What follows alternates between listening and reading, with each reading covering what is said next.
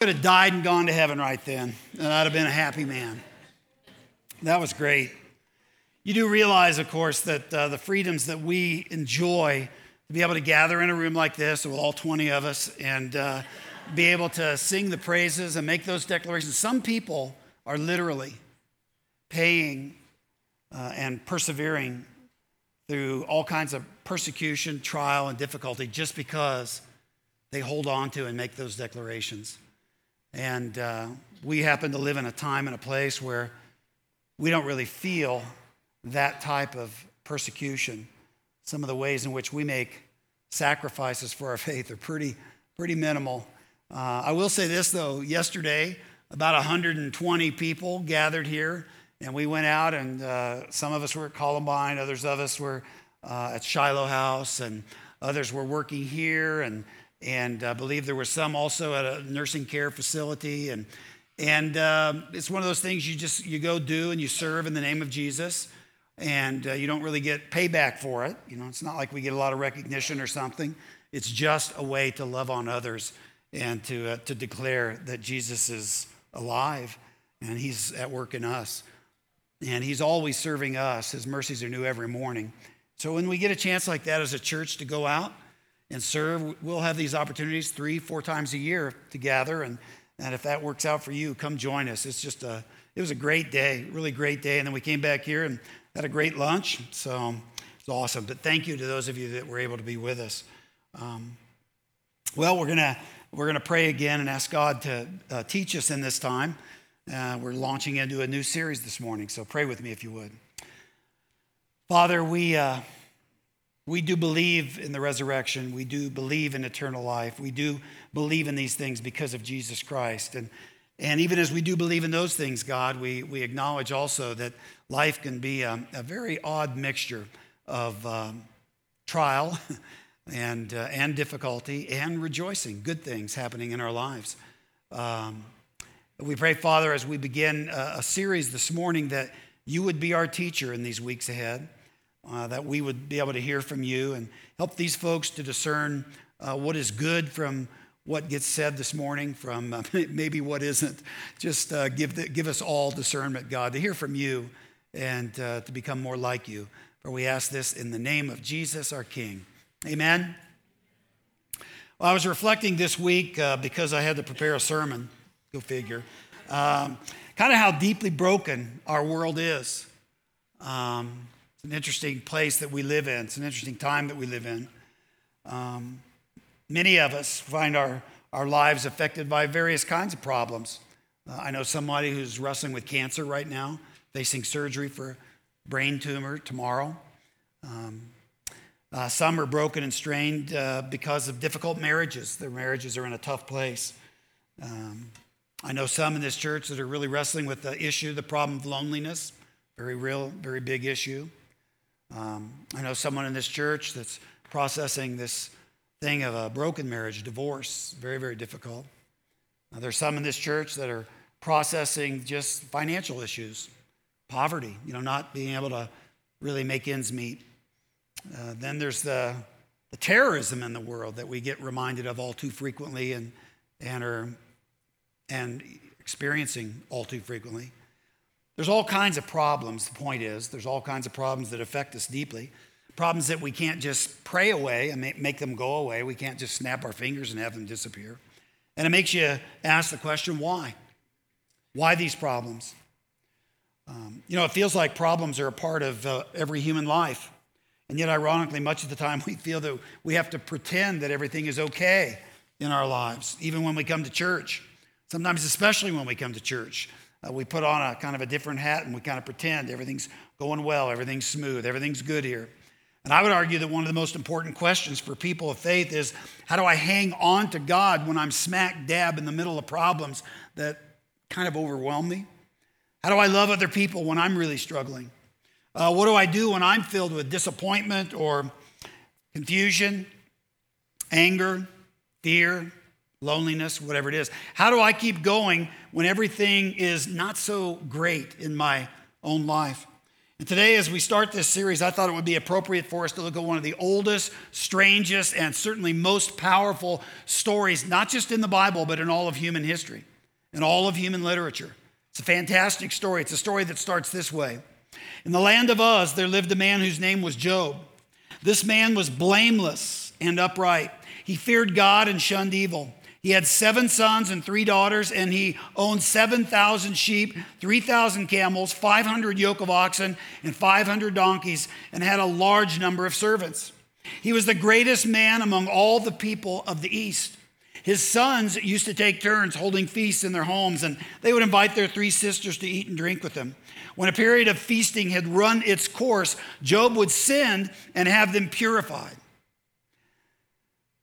Early in the morning, he would sacrifice a burnt offering for each of them, thinking, Perhaps my children have sinned and cursed God in their hearts. And this was Job's regular custom. story begins in the land of Uz. There lived a man whose name was Job. Nobody knows uh, really where the land of Uz was. We don't know. Uh, we know it was in the east. We know that when Adam and Eve were booted out of the garden, uh, they went to settle in the east. In fact, that term, east of Eden, in the Bible has really become a picture of living where life is broken. That's what it is. Uh, in the beginning of this story, everything is as we think it should be. Job is a pious man. He's a cautious man, so cautious, in fact, that he has a sacrifice made for each one of his children just in case, right? Just in case the children have sinned. He's taking no chances. And uh, it seems that God gives Job a wonderful life. And this is very important at the beginning of our story because it appears on the surface of things that the amount of blessing that Job experiences is directly proportional to the amount of obedience he offers to God. That's the way it seems. But as you know, trouble is coming to the land of Uz, right? Uz is the place where very bad things happen to a very good man. Uz is a place not just where suffering comes, but where it comes without warning. And it comes without explanation. And it comes seemingly without God because God is nowhere to be found. So it seems. He's not answering prayer, He's not offering explanations. And just know that everybody, every single one of us will spend some time in the land of Uz. Maybe you're there now. Uh, maybe you're going through a divorce, or maybe you're experiencing anxiety or fear or depression or disappointment. Maybe you're just processing problems with children. That can kill a parent. Or maybe it is financial pressure, loss of a job, or it's crushing guilt, or it's dealing with disease, whatever it is. So often we process these things kind of just beneath the surface because life goes on, doesn't it? We still have to function.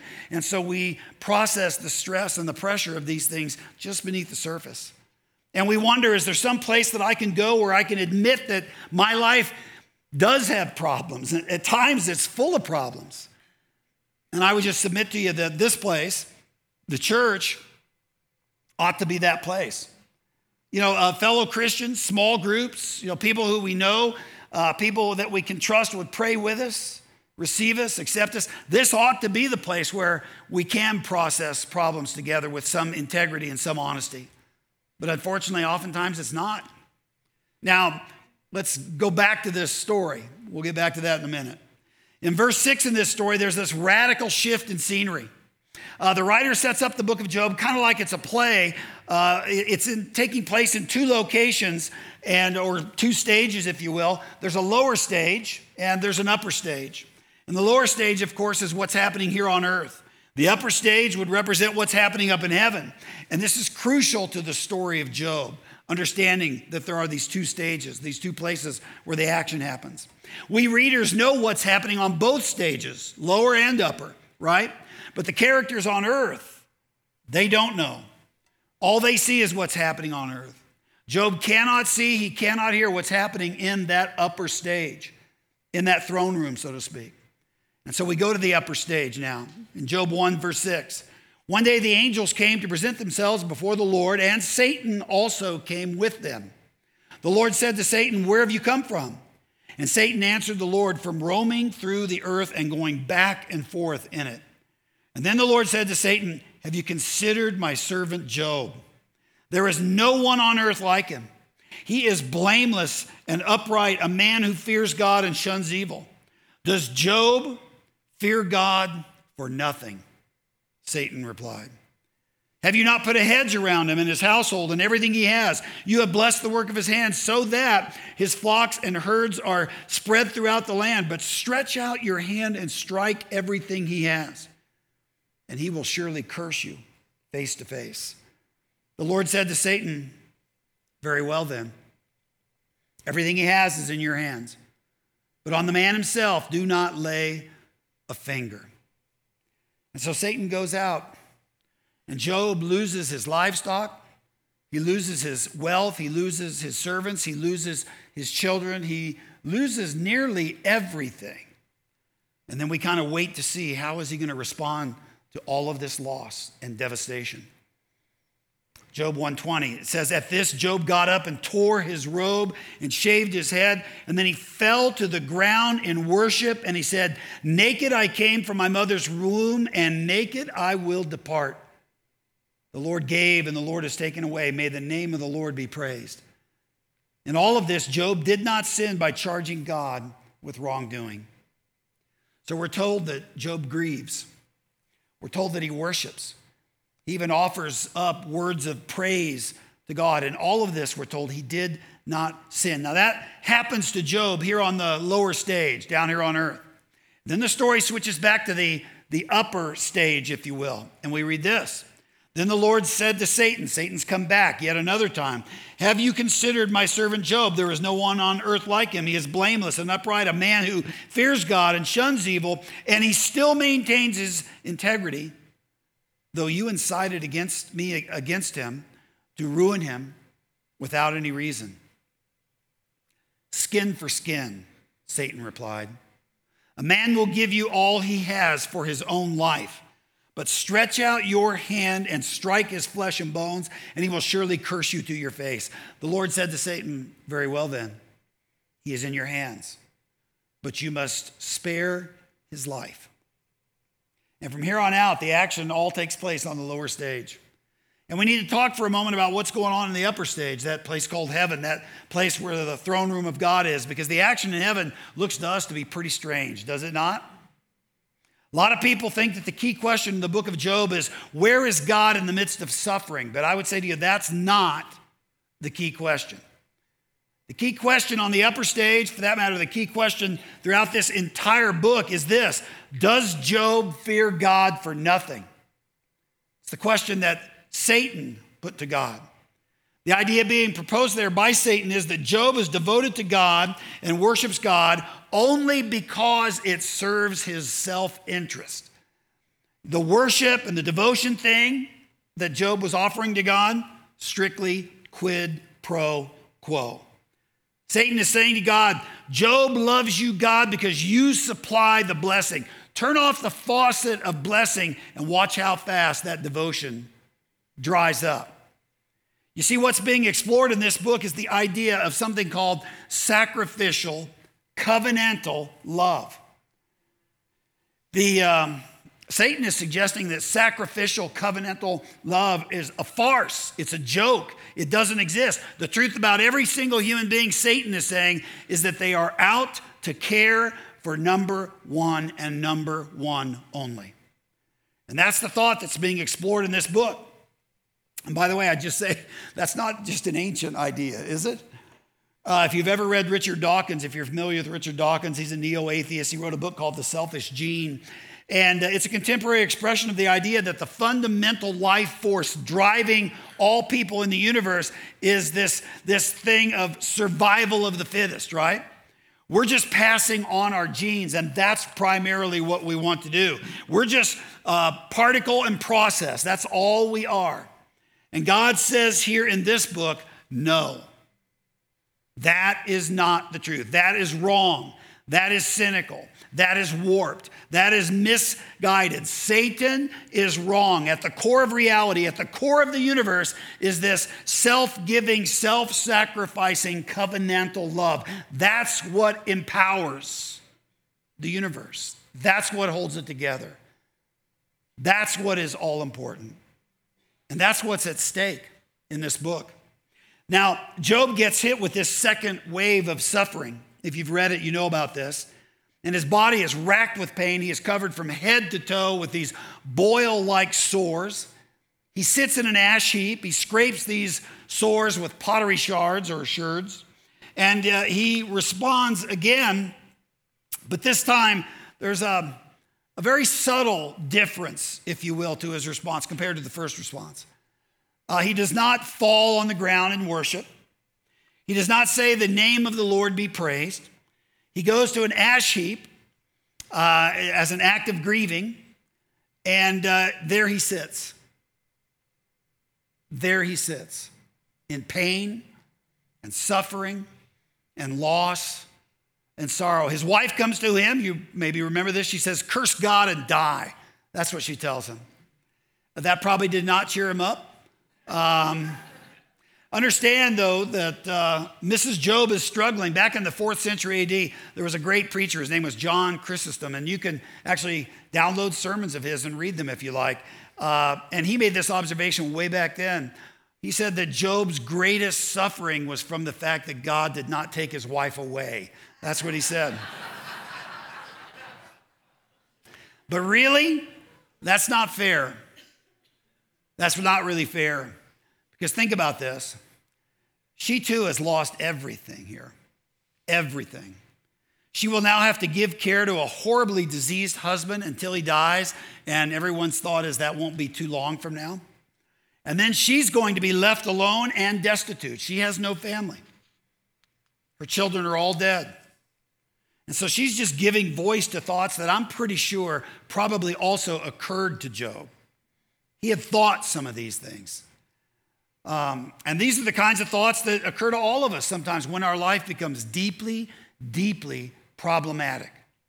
Now, Job, good news, Job doesn't curse God. He doesn't take his wife's advice. Uh, but notice what he says to her. He says, You are talking like a foolish woman. Shall we accept good from God and not trouble? Job, I think, is actually struggling here to understand the nature of God just a little bit. I mean, is God the kind of God who sends trouble? Does he send good and trouble? Uh, or is God just really good? I mean, which is it? To what degree? Now, we're told at this point, after the second wave of suffering, uh, we read in Job 2 that in all this, Job did not sin in what he said. That's an interesting distinction from the first time this happened. Because remember, in the first wave, we're told in all of this, Job did not sin by charging God with wrongdoing. Now there's that little qualification. He did not sin in what he said.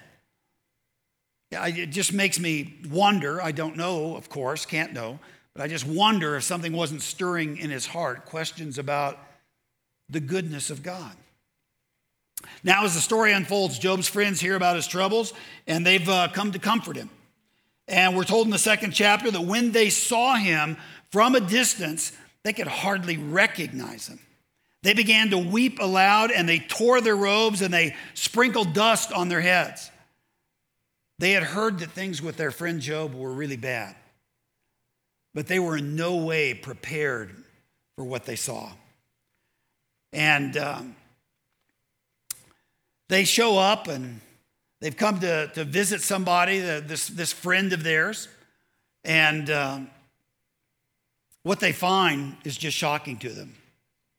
Normally, you know, when somebody, uh, when you go to visit somebody who's experiencing some real difficulty, some real problem. Uh, they're in a place of mourning. You go there, you try to encourage them. Maybe in this case, you'd say, Job, you know, you don't look so bad. I mean, it's not, you know, you, you know, you you look pretty good given all things here, but uh, uh, I don't think any of this was encouraging to Job, not in these circumstances. If somebody were to visit you in a, in a hospital room and in a bed and you, you were, you know, processing the kind of disease and difficulty that Job was, and they suddenly burst into tears and they tore their garments apart, that probably wouldn't encourage you either. Well, that's what Job's friends did, and it probably wasn't that encouraging to him. But we read this next. It says, Then they sat on the ground with him for seven days and seven nights.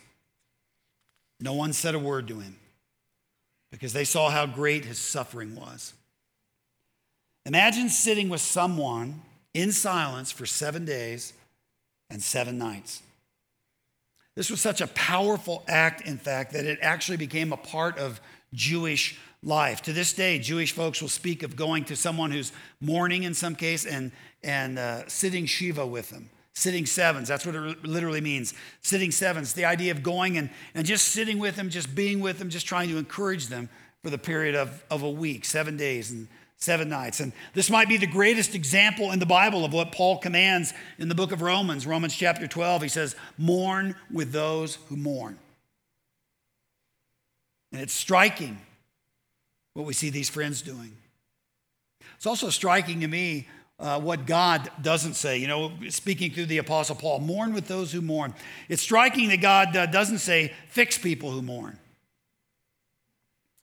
It's striking that he doesn't say, give advice to people who mourn. He doesn't say, tell people who mourn that they shouldn't mourn that they should be hopeful, that they should just believe that it'll all go away at some point. He doesn't say, tell them if you just have enough faith, if you just pray hard enough, if you just believe enough, God will make it all go away. God doesn't say that. Friends, it's, uh, I think, really important for us to be a community where it is okay for people to mourn when they find themselves in the midst of loss, difficulty, hardship. We have to be a community where it's okay to be sad. It's okay to wrestle with the brokenness and the pain of life. And Paul just says, mourn with them. And that's what these friends do for seven days and seven nights. But after that time, they then start to speak. And they start to speak a lot. And the more they say, the more trouble they make, both for Job and for themselves. I mean, their silence was brilliant. But their words and their advice, not so much. You know, uh, one big reason why we have small groups in this church is that, that when you are mourning, you need people to be with you, to come alongside, to sit with you, to bring you food. That's what happens in small groups. And to be still with you. This is something we all can do for somebody who is suffering. You don't have to fix them. You just need to be with them. That's what Job's friends did. Finally, after seven days, though, Job speaks. And as we read this book, we're waiting kind of eagerly to hear how Job is going to respond to this set of circumstances, this second wave of suffering. I mean, if he can just repeat what he said in chapter one God gives, God takes away, blessed be the name of the Lord, well, then the test will be all over, right? And Job will be a very, uh, a very, very short uh, sweet little book with a happy ending, and boom, we're all done. But we run into Job chapter 3. It says, After this, Job opened his mouth and cursed the day of his birth. And this is why Job did not have a big TV ministry right here. You see, this is not really victory gospel kind of stuff, nor is it Tony Robbins kind of thing, positive think, you know. For the next 28 chapters, Job pours out a level of bitterness, confusion, sorrow, doubt, and anger toward God that is really staggering. For example, he says, The arrows of the Almighty are in me. My spirit drinks in their poison. God's terrors are marshaled against me, he says. A little later in the book, he says, God has wronged me and drawn his net around me. It's a picture of a, the capture of an animal or the capture of a bird with, with a net. God has netted me, he's saying. It's kind of ironic to me because sometimes you hear people say, Boy, you know, that person has the patience of Job. And I scratch my head and go, What are you talking about? Have you read the book of Job? This is not a book about patience. Job's words, I would say, are incredibly impatient. He says to God, How long, God? Speak up, God. Make this stop, God. Where are you? This isn't fair. Why is this happening to me? All these things Job pours out to God. Uh, sometimes in the suffering world, uh, you'll hear it said, you know, just, just trust God in your suffering. Just trust God. Not in this book, it doesn't say that. Job accuses God. Job blames God. Job challenges God. Again, not as a skeptic or as an atheist, but as a believer, holding on to God. He does this in such an honest, raw, unvarnished way that his three pious, God believing friends can't stand it anymore. And they say, Job, what are you saying? You need to shut up. You shouldn't talk about God this way. You shouldn't talk about your circumstances this way. And they begin to offer an alternative point of view. And that point of view is, in fact, typical Mesopotamian wisdom. That's what they offer. It's kind of like ancient self help literature, is what it is. The core idea was this if you're suffering, you must have done something bad. If you're prospering, you must have done something good. And so, if you find yourself suffering, just identify what's wrong in your life and stop it. And then things will turn around and you'll start experiencing the blessing of God. Now, if you've ever read Job, you've noticed that the middle 30 chapters of the book are incredibly repetitive. Anybody? You notice that? And also boring. Anybody? Going to be honest? They're inc- but understand they're supposed to be. There's a purpose to the pattern of writing that the author uses in this book of Job. Um, the writer wants us to see that this notion, this idea that we earn our blessing and we also earn our suffering, that idea is just plain wrong. It's not true. And Job is living proof that it's not true. Job says, If only I knew where to find him. He's talking about God. If only I could go to his dwelling, I would state my case before him and fill my mouth with arguments. He wants to have a, a one-on-one with God. Job is trusting God, you could say, by challenging God. Job is being very honest, very real He's taking all of these thoughts and all of these feelings directly to God. Maybe, maybe in Job's case, in these circumstances, to challenge God is to trust God. Job says this in Job 9. He says, I wish I could take God to court. He wants to go there, call God, you know, on the carpet, so to speak, and say, Why is this happening to me? What have I done? Now, in chapter 38, Job gets his wish. In fact, we read this it says, Then the Lord spoke to Job out of a storm. How do you think that went? I mean, imagine Job then. God actually does show up. This is what Job has been asking for. God shows up, and this is what we read. This is God speaking. Who is this that darkens my counsel with words without knowledge? Brace yourself like a man. I will question you and you shall answer me. Where were you when I laid the earth's foundation? Tell me if you understand. Who marked off its dimensions? Surely you know. Who stretched a measuring line across it? On what were its footing set? Or who laid its cornerstone while the morning stars sang together and all the angels shouted for joy?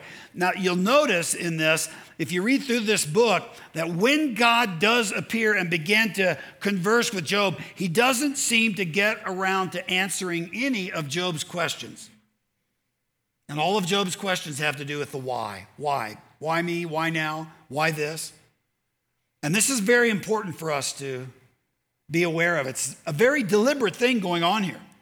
God does not tell Job what the writer has told us about that upper stage. Job doesn't know anything about that, remember, chapters 1 and 2. Uh, he doesn't tell him that Satan, the accuser, has come and pointed the finger at Job, and, and that there's this dialogue, this debate going on about sacrificial, covenantal love. Job doesn't know any of that. What God does with Job is just ask him a bunch of questions that Job can't answer. Why does God do that? Is God being mean? Is he making fun of Job? Is he picking on him? Is he just trying to make him feel dumb? Well, the answer is well, sort of. Uh, part of what's happening is that God is pointing out that Job has a finite mind. He has a limited point of view and should not expect to be able to understand everything that happens. And that, friends, is really true of all of us, is it not? But there's something else going on as well, something very important for us to get. There's a, an Old Testament scholar, her name is Ellen Davis. and uh, she's at Duke uh, Divinity School, and she's written about this, and she points out that God's questions are actually leading questions. They lead to somewhere really important. They tell us something very important about the person of God, about his nature, about what he's like.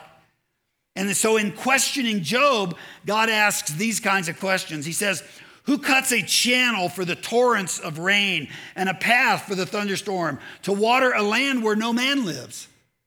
a desert with no one in it, to satisfy a desolate wasteland and make it sprout with grass. Now, you see, in the ancient world, uh, particularly in Israel, this, these would be striking questions to be asking. Life, of course, depended on rainfall. They would never waste water. So, why would God water a land where no one lives? There are no human beings there. There's nothing strategic there. Why waste that water? That's the question. And the answer is because because God is gratuitously good. He's good for no reason at all, whether it benefits himself or benefits someone else. He is good because he just loves to give and be generous. He is good just because it's in his nature, it's part of his loving heart. He delights in animals that are of no apparent use whatsoever. They're not strategic, so to speak, not to human beings anyway. And to illustrate this, the book talks about God making animals like the ostrich, right? Uh, this is Job 39. It talks about the ostrich. You know, she's got these wings and she flaps wings joyously, but she can't fly. I mean, think about this. Picture it visually. This giant big bird with wings that can flap the wings like can't fly. It also tells us that she lays her eggs on the ground and doesn't even remember where she's put them. She's a lousy parent. She's the opposite of Job, who's cautious and caring and so, right? The ostrich doesn't even remember where she left her kids. And, you know, she's not going to ever win the uh, Mother of the Year award, not going to happen. And yet, we read, when she spreads her feathers to run, she laughs at horse and rider. You get the point, right? God is simply saying, you know, I just thought it would be hilarious to create a bird that can't fly, but when it runs, it's faster than a horse and rider. How hilarious is this going to be? How great is this going to be? This is going to be beautiful. It's going to be marvelous. It's going to be something to behold, don't you think? That's what God was doing. God says, I have a need for speed, and He creates a bird to meet that need. God says in chapter 40, verse 15, He said, I made the behemoth. A lot of Bible commentators think this is uh, the hippo, probably is, uh, which frankly is another useless animal. What do you do with a hippo? You can't domesticate a hippo, they won't pull a plow. They're not that great for eating. What do you do with a hippo? A hippo's a dangerous animal. I'm told one of the most dangerous. In the ancient world, the behemoth was considered a chaos monster that needed to be destroyed. If you wanted to go live in that area where the hippos were, you're going to have to eliminate the hippos. So, why do these creatures even exist? What good are they? Well, God says this in Job 40. He says the hippo ranks first among the works of God, or the behemoth ranks first among. God is saying it's one of the best things I ever made. Go figure. In chapter 39, he gives us this other list. He talks about the wild ox. The wild ox will never plow, he says. You're not going to domesticate it. The wild ox will never serve farmers. So, why does the wild ox even exist? God said he's magnificent. Look at him. He talks about the wild donkey. He says the wild donkey, you'll never put him behind a cart. You're never going to ride him. He's just out there doing his thing. And then he talks about mountain goats who give birth in secret places. Human beings are never even going to witness this. So, why does it happen? What's the point? What's the st- strategy around any of this? And then there's chapter 41 God delights in Leviathan, which is almost certainly either a fire breathing dragon or a crocodile. I'm not sure which. But it's this animal that nobody will ever tame. That's what it says. Nobody's ever going to tame this animal. He's not great for food. You, can't harness anything to him. You just got to watch out for him and make sure he doesn't get you, right? God says this in Job 41 33 nothing on earth is his equal. You see, this whole section is God creating and caring for and giving to and delighting in animals that are, humanly speaking, good for nothing. They serve no purpose that anybody could imagine or come up with. So, why would God make a world like this? Why would God create these creatures? Answer is just because. Because He can. Because He revels in beauty, in creatures that inspire and majesty. He delights in showing goodness to even the least strategic of the creatures. I was talking to a friend just recently, got back from a, a um, a trip to Africa. They went on safari. And, they, you know, if you ever talk to anybody who goes on safari, they're, they're going to tell you, oh man, I saw a giraffe. It's unbelievable. I saw hippos. We saw hippos, unbelievable. Well, they've got a story about a crocodile, you know, eating a, what would the big, uh, what's the animal that's going to be diving into the river? There you go. It's a wildebeest, and the, the crocodile it takes you know you know as the wildebeest jumps in and pulls him down. They said it was it was, you know, shocking. It was awe-inspiring, the power of these beasts that have been created. You know, and that's part of the point. These creatures evoke mystery and wonder and awe and oh my gosh, oh my gosh, you see that? You see? They demonstrate that God is also gratuitously good, uncontrollably generous, and irrationally loving. He just creates and makes and sustains and cares for for no reason at all, just because. It's in his nature to care, it's in his nature to give. Interestingly, Job never does find out about the conversation up there in heaven. He doesn't know the, that, that covenantal, sacrificial love conversation is going on, and he doesn't find any of that out for a very important reason. And that is because you see, his story is our story. In this life, living on this problematic planet, we live down here on the lower stage and we don't get to know or get to see or get to hear much about what goes on up there in the upper stage. We don't oftentimes get the rationale for why this is happening, right? But understand, Job finds out about something even better, something way better. He finds out in this conversation, this dialogue with God, as he pours out his heart, as God eventually comes and speaks to him, he finds out who God is. He discovers that God, again, is irrationally loving, gratuitously good, unbelievably self giving. And in the end, that becomes enough for Job, more than enough. That's all Job needed. And he says to this God, he says, My, my ears had heard of you, but now my eyes have seen you. And that's enough. God is good. Job is sure of that. God is good. Now, the book of Job ends with this epilogue thing going on. It's very significant. God says to Job's comforters, these are his friends that have came, he says this to Eliphaz. He says, I am angry with you and your two friends because you have not spoken of me what is right as my servant Job has. Whoa, okay. You got to imagine that moment. Uh, that's a moment of confusion and uh, disorientation for Job's friends, I think. When Job complains about God and yells at God and accuses God of shooting him with arrows and not being fair, these friends think they've got to come to God's rescue and they've got to present a different view of God, a different interpretation of these facts uh, of this situation. And they're quite sure that their arguments are right, but God shows up and he says, Nope, Job is right. You were wrong. And God says to them, in Job 42 8, he says, But if Job will pray for you, I'll forgive you. Wow. How interesting. God forgives his defenders when they are prayed for by his relentless attacker. That's a surprise. An interesting surprise. And then we're told this we read that the Lord blessed the latter part of Job's life more than the first. He had 14,000 sheep. That's twice as many as he had before. 6,000 camels, twice as many. A thousand yoke of oxen, twice as many. And a, and a thousand donkeys. And he also had seven sons and three daughters. That's the same amount. Where are the others? See, they're with God. So he, st- so he does have twice as many. He says, the first daughter he named uh, Jemimah, or Jemimah, and the second Keziah, and the third Keren Happuch. Now, it says, Nowhere in all the land were there found women as beautiful as Job's daughters, and their father granted them an inheritance along with their brothers. A couple of things here. When we read that, we kind of read right by it, but if you were an ancient reader reading those words, there's some stuff here that's very odd. stuff that would just jump out to you.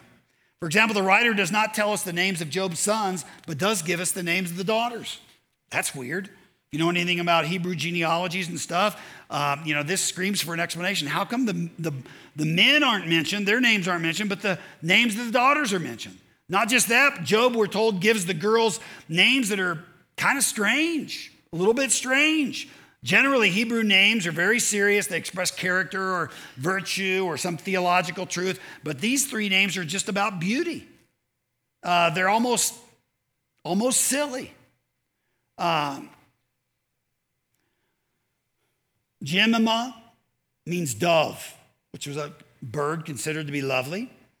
Uh, Keziah meant cinnamon, which, you know, was both a spice and a perfume that was used. Uh, Keren Happuch means horn of shadow, which some commentators think was just a way to refer to a, a cosmetic that was used um, in that day. They're not sure. But the point is, Job seems to have named his daughters after items of beauty. And this last one, it seems like maybe naming her after some makeup of some sort, like, like naming your daughter Revlon or Dior or, you know, Maybelline or something, I don't know. And not only that, you notice when we read this, he gives them an inheritance. Again, in the ancient world, that would grab your attention because what you gave to your sons would take care of you in your old age. You would go to live with their families. It was like a retirement investment, what you gave to your sons. A father with seven sons would never give any of his inheritance to his daughters because that will just go directly to the in laws. Consider that lost, right? See, sons were financially strategic, daughters were not. You're just blowing your money if you give it to the in laws. So, why does the writer include all of this? What's going on? What's Job doing? Well, here's what he's doing. The writer includes this because now Job delights and gives to the least strategic creatures. Job has become gratuitously good, uncontrollably generous, irrationally loving. He gives for seemingly no reason at all even when he cannot possibly profit or gain from it. He has become now very much a reflection of his God. Do you see that? Job could not see the upper stage, remember. He did not know that his suffering, his faithfulness had meaning way beyond his wildest dreams.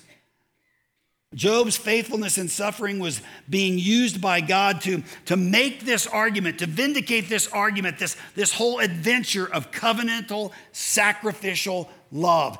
That is the backbone of the universe. That is the glue of the universe. That's what the universe is built upon. And Job's honesty and perseverance have been used now for thousands of years to inspire billions of people who live in the land of Uz. So I would just say, hang on. If that's where you are, if you're in the land of Uz, hang on, keep going.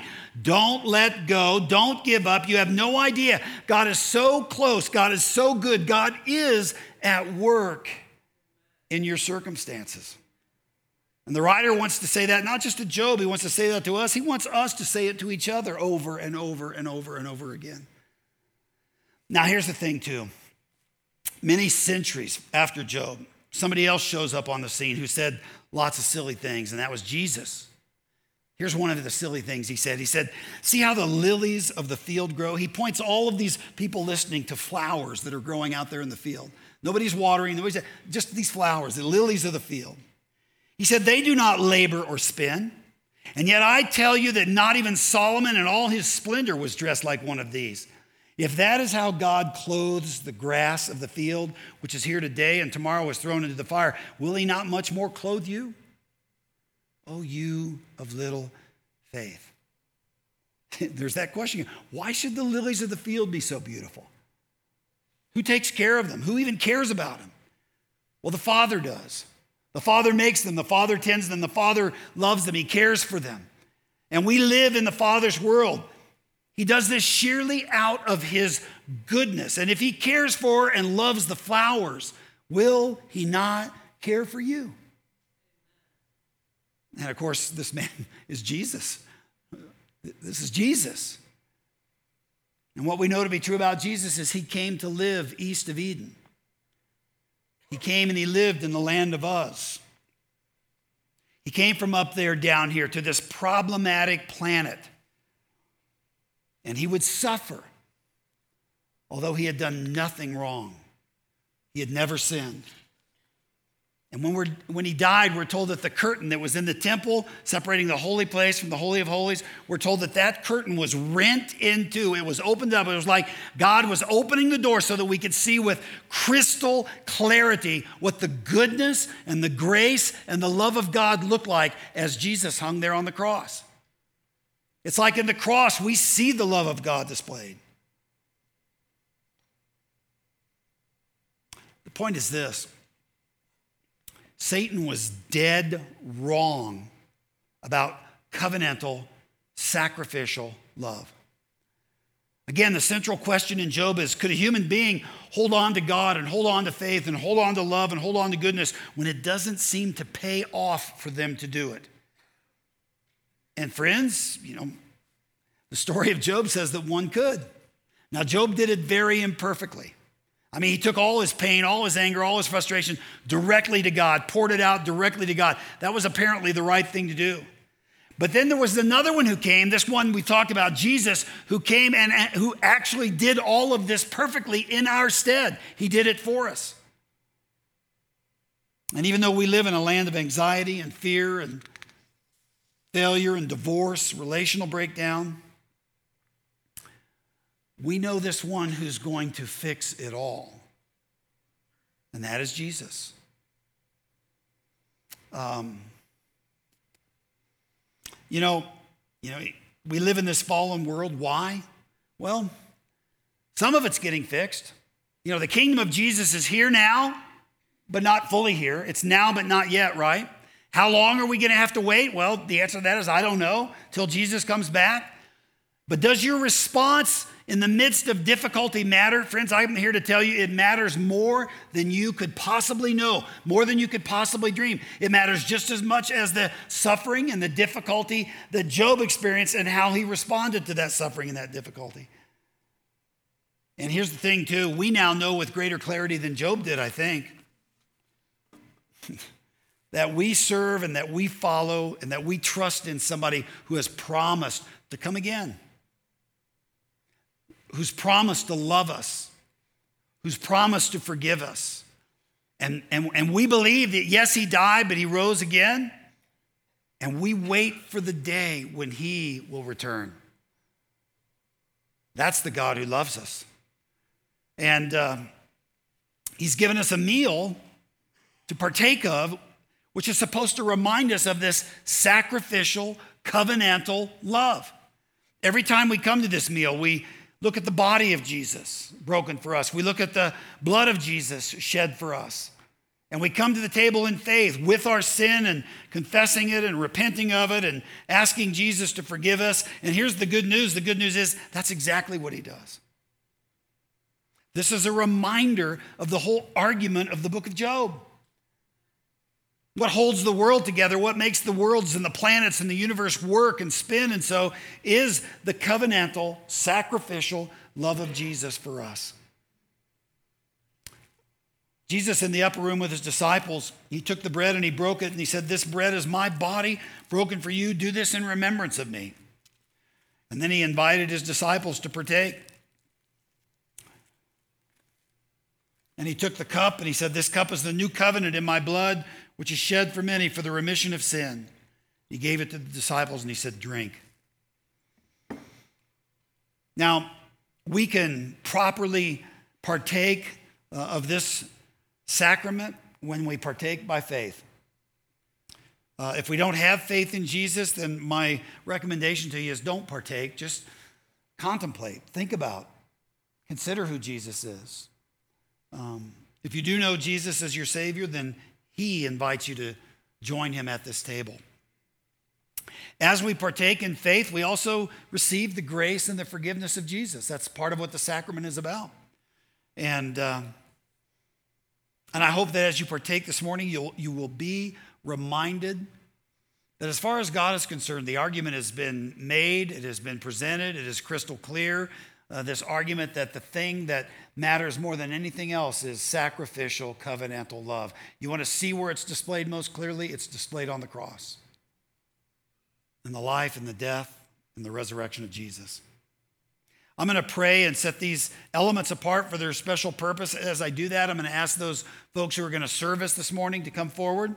And uh, then we'll have stations up here, and you'll get up out of your seats and move to your left. And, and uh, we have wine in the goblets with the little bracelet on the stem. We have juice in the goblets without that bracelet.